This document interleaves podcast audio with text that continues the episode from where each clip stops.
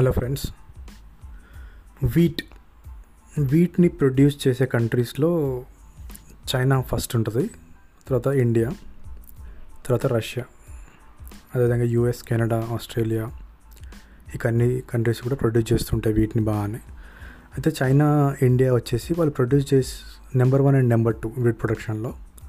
కానీ వాళ్ళు ప్రొడ్యూస్ చేసే దాంట్లో ఆల్మోస్ట్ మొత్తం వాళ్ళే వాడుకుంటారు అనమాట ఇండియా తన పాపులేషన్కి చైనా తన పాపులేషన్కి. చైనా ఎక్స్పోర్ట్ చేయదు. తను ప్రొడ్యూస్ చేసింది కాకుండా ఇంకా ఇంపోర్ట్ చేసుకుంటుంది. ఇండియా కొంత ఎక్స్పోర్ట్ చేస్తుంది.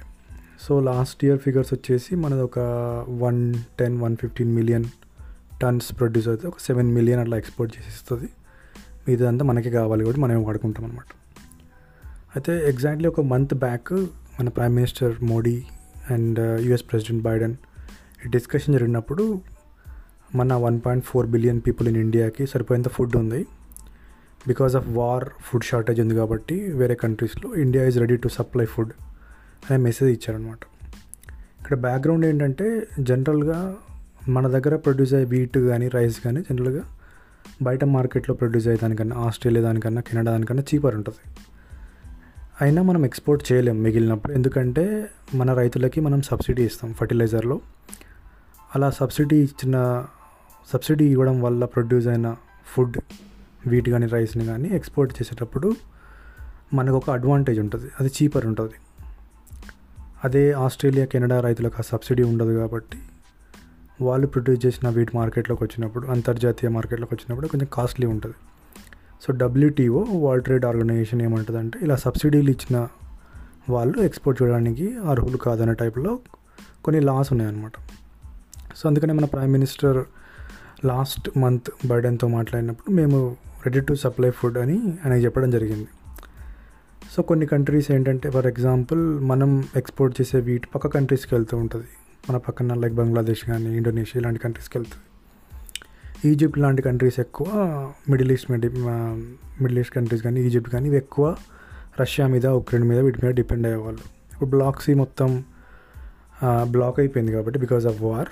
వాళ్ళు they are ready to import అనమాట ఇండియా నుంచి. సో ఇలా చెప్పినప్పుడు మన దగ్గర అరౌండ్ ఒక one fifteen million tons expect చేశారనమాట ఈ ఇయర్ ప్రొడక్షన్. సో ఒక హండ్రెడ్ మిలియన్ టన్స్ మనం వాడినా కూడా ఒక ఫోర్టీన్ మిలియన్ టన్స్ దాకా ఎక్స్పోర్ట్ చేసేంత కెపాసిటీ మనకు ఉందని అంచనా ఉండింది.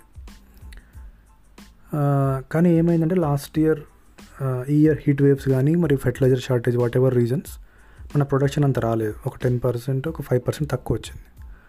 దాంతో మన బిజినెస్ పీపుల్ వచ్చేసి ఎక్స్పోర్ట్ చేసుకోవడానికి అగ్రిమెంట్ చేసుకోవడంతో వీట్ ప్రైస్ చాలా పెరిగిపోయింది ఇమీడియట్గా లాస్ట్ వన్ మంత్లో సో గవర్నమెంట్ ఏం చేసింది? వీట్ ఎక్స్పోర్ట్ బ్లాక్ చేసేసింది. అంటే బేసిక్గా మీరు ఎక్స్పోర్ట్ చేయకూడదు. ఎక్స్పోర్ట్ మీద నిషేధం వేయించింది. So exactly one month back అంటే ఒక second week of April third week of ఏప్రిల్లో India is ready to supply food అని హెడ్లైన్స్ వచ్చాయి. యూఎస్ పేపర్లో కానీ యూకే పీబీసీలో కానీ అలాంటి వాటి అదే నిన్న ఇండియా టూకే యూటర్న్ అని వచ్చిందనమాట సో ఇక్కడ గమనించాల్సింది ఏంటంటే ఇలా జరగబోతుంటే మన గవర్నమెంట్కి తెలీదా? పిఎం ఆఫీస్కి తెలియదా ఎందుకు అలా చెప్పి మళ్ళీ ఇలా చేయడం? దానివల్ల మనం ఏదైనా క్రెడిబిలిటీ తగ్గదా అంటే క్రెడిబిలిటీ తగ్గుతుంది. కానీ ఇక్కడ ఒక ప్రాబ్లం ఉంది. మన దేశంలో ఒక రోజు ఎన్ని టైర్లు ప్రొడ్యూస్ అవుతున్నాయి? ఎన్ని నట్లు ప్రొడ్యూస్ అవుతున్నాయి ఎన్ని బోల్డ్లు ప్రొడ్యూస్ అవుతున్నాయి ఎన్ని పారాసిటమాల్ ట్యాబ్లెట్స్ ప్రొడ్యూస్ అవుతున్నాయి అంటే పొద్దున అడిగితే సాయంత్రం కల్లా పిఎంఓ ఆఫీస్కి డీటెయిల్స్ వస్తాయి. ఎందుకంటే ఇవన్నీ ప్రైవేట్ కంపెనీస్ జరుగుతున్నాయి. వేరే ఎన్ని టొమాటోలు పండుతున్నాయి ఎన్ని ఆనియన్స్ పండుతున్నాయి ఎంత వీట్ ప్రొడ్యూస్ అవుతుందంటే కరెక్ట్ అంచనా ఎవరు వేయలేకపోతున్నారు. ఎందుకంటే ఆ మెకానిజం లేదు. దానివల్లే పాపం ప్రైమ్ మినిస్టర్ ఒక లాస్ట్ మంత్ వరకు మనకున్న అంచనాకి లాస్ట్ వన్ మంత్లో జరిగిన రియలైజేషన్కి చాలా డిఫరెన్స్ వచ్చింది. ఇలా జరగడం వల్ల ఏమవుతుందంటే మేము ఇస్తాము ఇండియా ఇస్ రెడీ అని చెప్పి మళ్ళీ యూటర్న్ తీసుకోవడం వల్ల క్రెడిబిలిటీ అనేది ఇంపాక్ట్ అవుతుంది. సో మనం నెక్స్ట్ ఏ స్టేజ్కి అయితే వెళ్దాం అనుకుంటున్నామో ఒక twenty years ten years five years down the లైన్లో ఆ స్టేజ్కి వెళ్ళే ముందు ఇండియాకి డెఫినెట్గా అగ్రికల్చర్ సెక్టార్లో ఈ మెకానిజం రావాలి. చాలా క్లియర్గా మనం ఎంత ప్రొడ్యూస్ చేస్తున్నాం మనకి ఎంత కావాలి మన సప్లై ఎంత మన డిమాండ్ ఎంత ఆ విజిబిలిటీ గవర్నమెంట్కి ఉండాలి.